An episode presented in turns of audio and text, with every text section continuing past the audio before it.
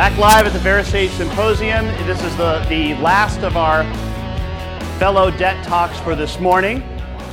Um, and then we'll we'll be taking lunch not directly after this. There is going to be a, there's a I, I should say this. There's going to, there, we have a surprise insertion into the DET talks, a surprise insertion into the DET talks after Greg Kyte. But we'll talk more about that after he finishes. Uh, Greg, I, I just I've laughed before I even said your name. So I don't know what that.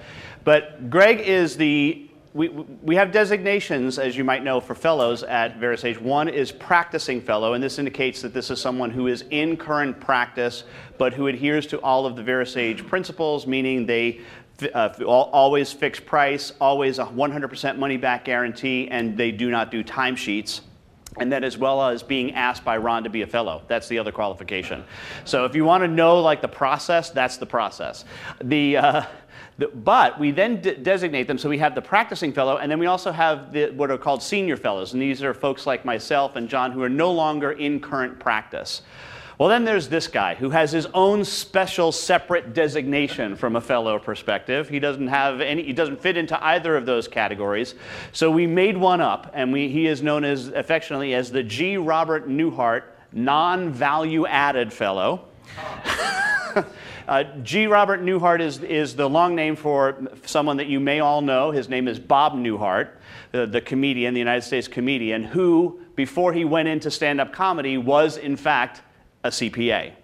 So there's the full, full tie in. So without any more blathering, let me bring up the G. Robert Newhart, non value added fellow, Mr. Greg Kyte.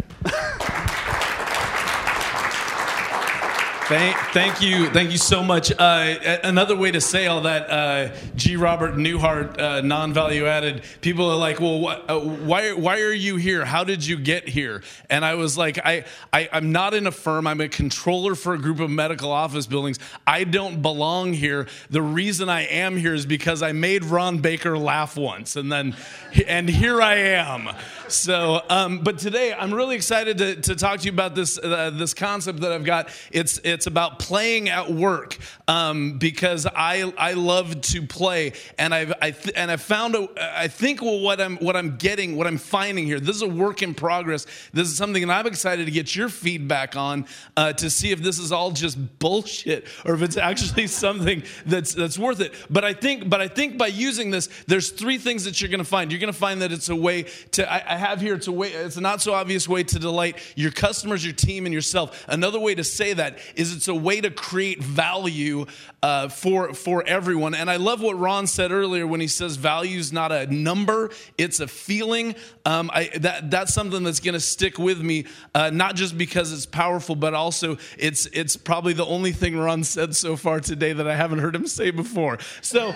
Um, uh, so, uh, so what I've done is I've identified three different three different types of play. The first one uh, is is playing as in when you go to play a sport. And one of the things that I think you can do, one of the things that I don't think I'm convinced that you can do to create value uh, in your firm in whatever business that you have is to retool your business so that it functions more like a sports team. And here's some of the the components, some of the requirements that are there to to retool tool a company to be more like a sport. The first component is you have to have clear goals. And probably what you're saying is you're saying, no crap, I have to have clear goals. That's just good management. Well, you're damn right it's good management, but nobody does good management. You're probably wrong. And, and basically, that's just to say if you think you have clear goals, you're probably wrong okay? You have to set clear goals for how do you win? How do you win as a company?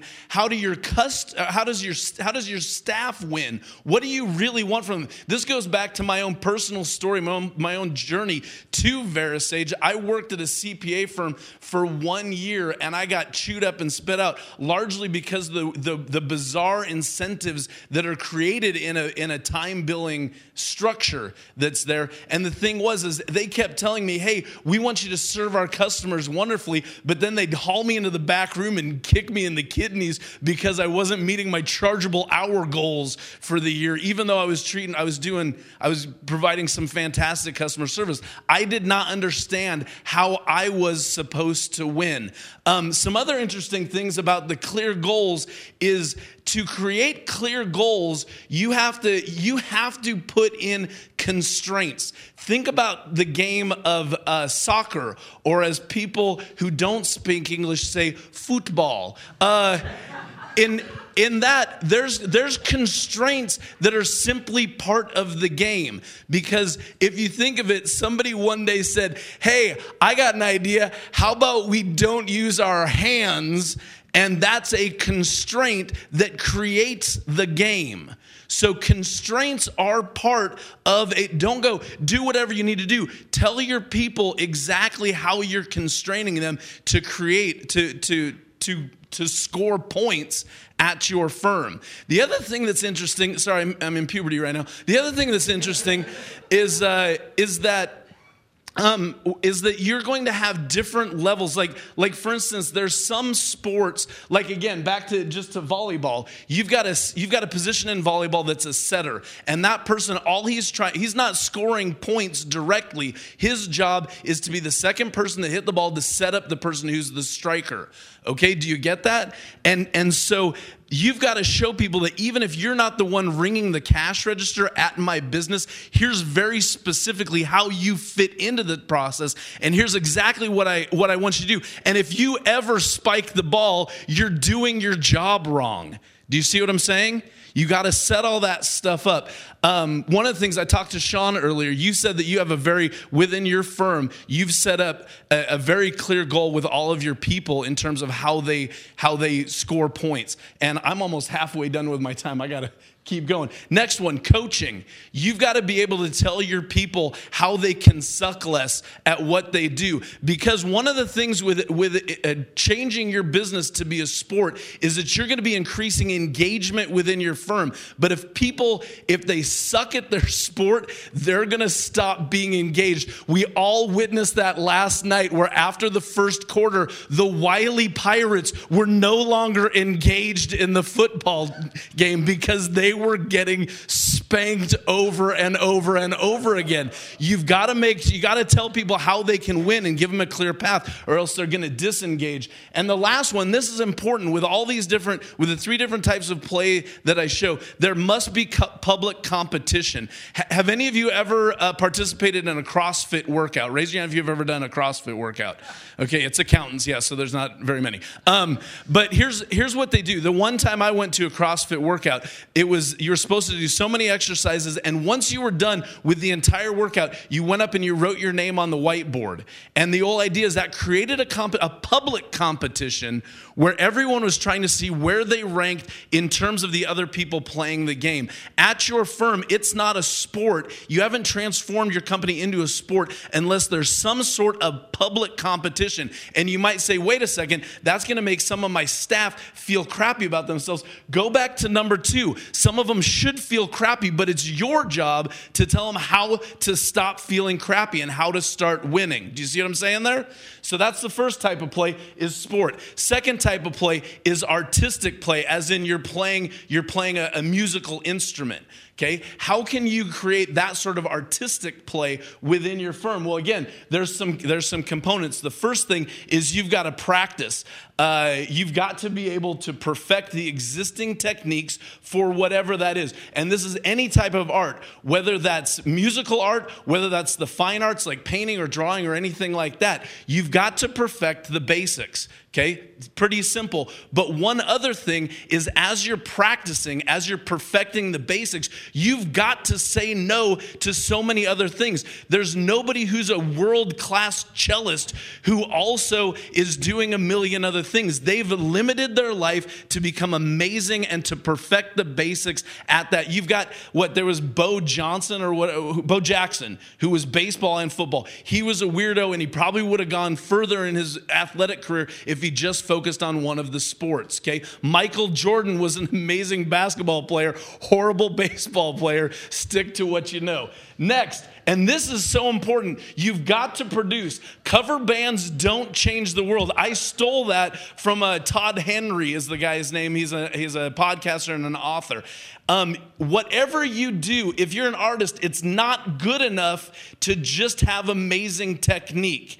The other component that's required for you to produce something new is authenticity. That's what that's where artists thrive. That's where artists become something amazing is when they're able to imbue whatever they do with authenticity. And I don't care if you're talking again about a painter, about a, a musician, or even a stand-up comedian. Those people are successful and they're amazing because they're giving something that's uniquely them to their customers and to the world. You've got to figure out a way inside your company to be able to show that authenticity out to the world. The next one, again, you've got to be able to perform your art publicly, whether that's an art display or a concert or whatever that means, whatever, whatever analogy works best for you, whether or it's just shipping your art. You created some a specific uh, art piece for a specific person and you send it to them. That's a type of performance. Has anyone seen the, the movie Mystery Men? It's a, it's a spoof uh, superhero movie. There was a, there's a, one of the superheroes in there is called Invisible Boy. And they said, tell us about your power. And he says, well, I can turn invisible, but only when no one's watching, not even myself. Okay. You don't have a superpower unless people can see it. So you got to show it. It's very, very important for an artist to be able to show their work. The third type of play, I call it pure play. And this is the hardest one for me to really nail down. It's, it's when you're playing for the sake of play. You're having fun at work. This is incredibly important to me, and you'd be hard pressed to find a business that says we're not interested in people having fun at work. First off, the first component of pure play, it's risky. It takes courage. Did you guys see earlier today when I stood up and pretended like I had an Australian accent and it was the worst pretend Australian accent that you'd ever heard? I was nervous getting up to do that because A, I didn't know if you would all judge me, and B, I didn't know if I'd like alienate half of the people in the room who would just hate me for mocking their country and their culture. It was a it would took courage. It takes courage to play at work, period. The second thing, it takes creativity. There's a thing, I've done improv comedy, I've done it for years. One of the things we talk about there is finding the game within the game. Again, what I saw after I screwed around and did this fake accent, then Bill Sheraton calls me out by saying it's it's nice to be here with a bunch of smart people and Greg, which was awesome. And then John at the, and then John gets up with his nice Australian accent says, "Hi, I'm John from Provo, Utah." What we what you saw right there was an example this morning of finding a game within a game. You've got to get if you want people to really play at your firm, you've got to be able to give them the freedom to play, but then you've also have to help encourage them to say, "Hey, where's some what are some fun things that are like game that are authentic games that happen here within our firm?" The last thing here is subversiveness. Um, and there's a story excuse me, a story about this. When I was in youth group, uh, a, a, church youth group in high school, we had church youth group games all the time, and uh, and and our motto for church youth group games was was if it's worth winning, it's worth cheating for. Uh, and and and what we but listen, what we would do is we would listen to the rules of the game, and then we'd spend the whole rest of the time trying to figure out what the loopholes were to the rules of the game to win the game, and it was the best best. So, uh, so anyways, this, and I hope you uh, uh, humor me with this a little bit.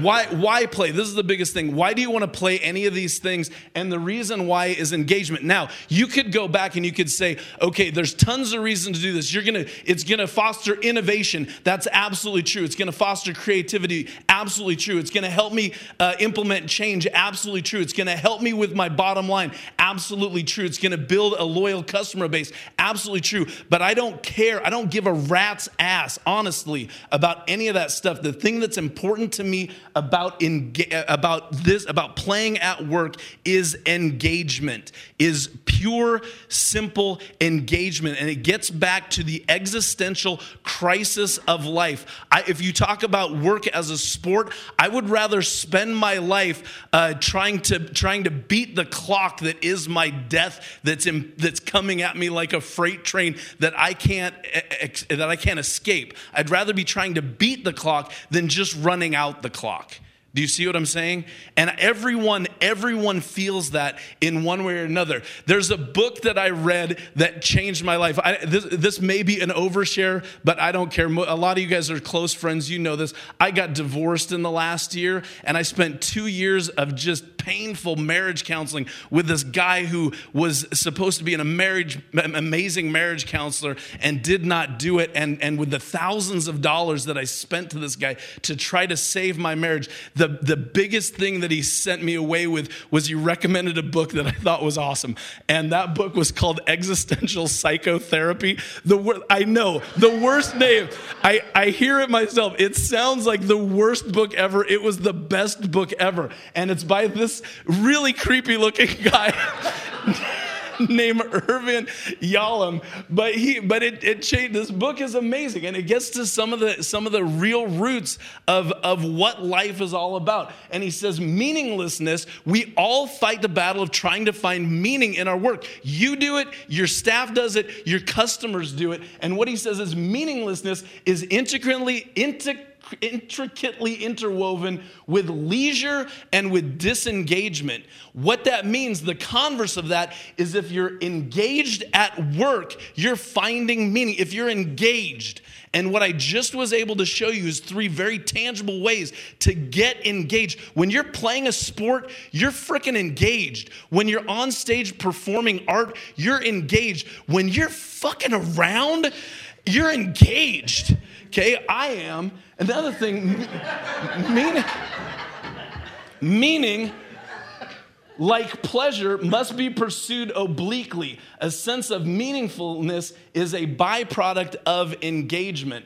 Um, and then this last quote that I'm gonna that I'm gonna leave on is this: wholehearted engagement Uh, in any of the infinite array of life's activities not only disarms meaninglessness, but enhances the possibility of one's completing the patterning of events of one's life in some coherent fashion. What he means is when you're engaged in life, you're able to create a story that's interesting. Okay? If you're if you are a patent attorney, I don't want to know you or talk to you or spend any time with with you ever. Okay?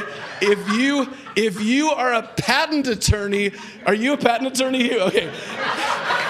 Uh, if, you, if you're a patent attorney who's figured out how to change being a patent attorney into a sport where you're engaged in it and you go, this, this is how I am able to suck the marrow out of being a patent attorney, I want to spend all day with you. If you've become an artistic patent attorney where you're able to where, where, where, people like look at this guy. I mean it sounds ridiculous. I know. I understand. The challenge is on you to make a patent attorney an art form. But what i'm saying if you can do it i want to know about it and i will buy you a drink to hear about it if you're a patent attorney who who and i've done this because part of my job i work with legal documents even though i'm not a lawyer when they when you send me a legal document in word i am going to change something in it and I'll make sure it does not show up on the red line edition where there's a swear in it. There, the word shit will be in the document somewhere, and it's up to you to find it. It's kind of like an Easter egg hunt, and nobody ever finds the Easter egg, okay? It's exactly like that. When if, if you're an attorney, if you do that kind of stuff at work, I totally want to be your friend and do that because what you've just done by doing that is you are you are what does he say completing the patterns and the events of your life into a coherent, and I'd say not just coherent, but into an interesting way, to a story that you are proud of. So there, I totally ran the clock, and I'm sorry, but thank you for letting me present that.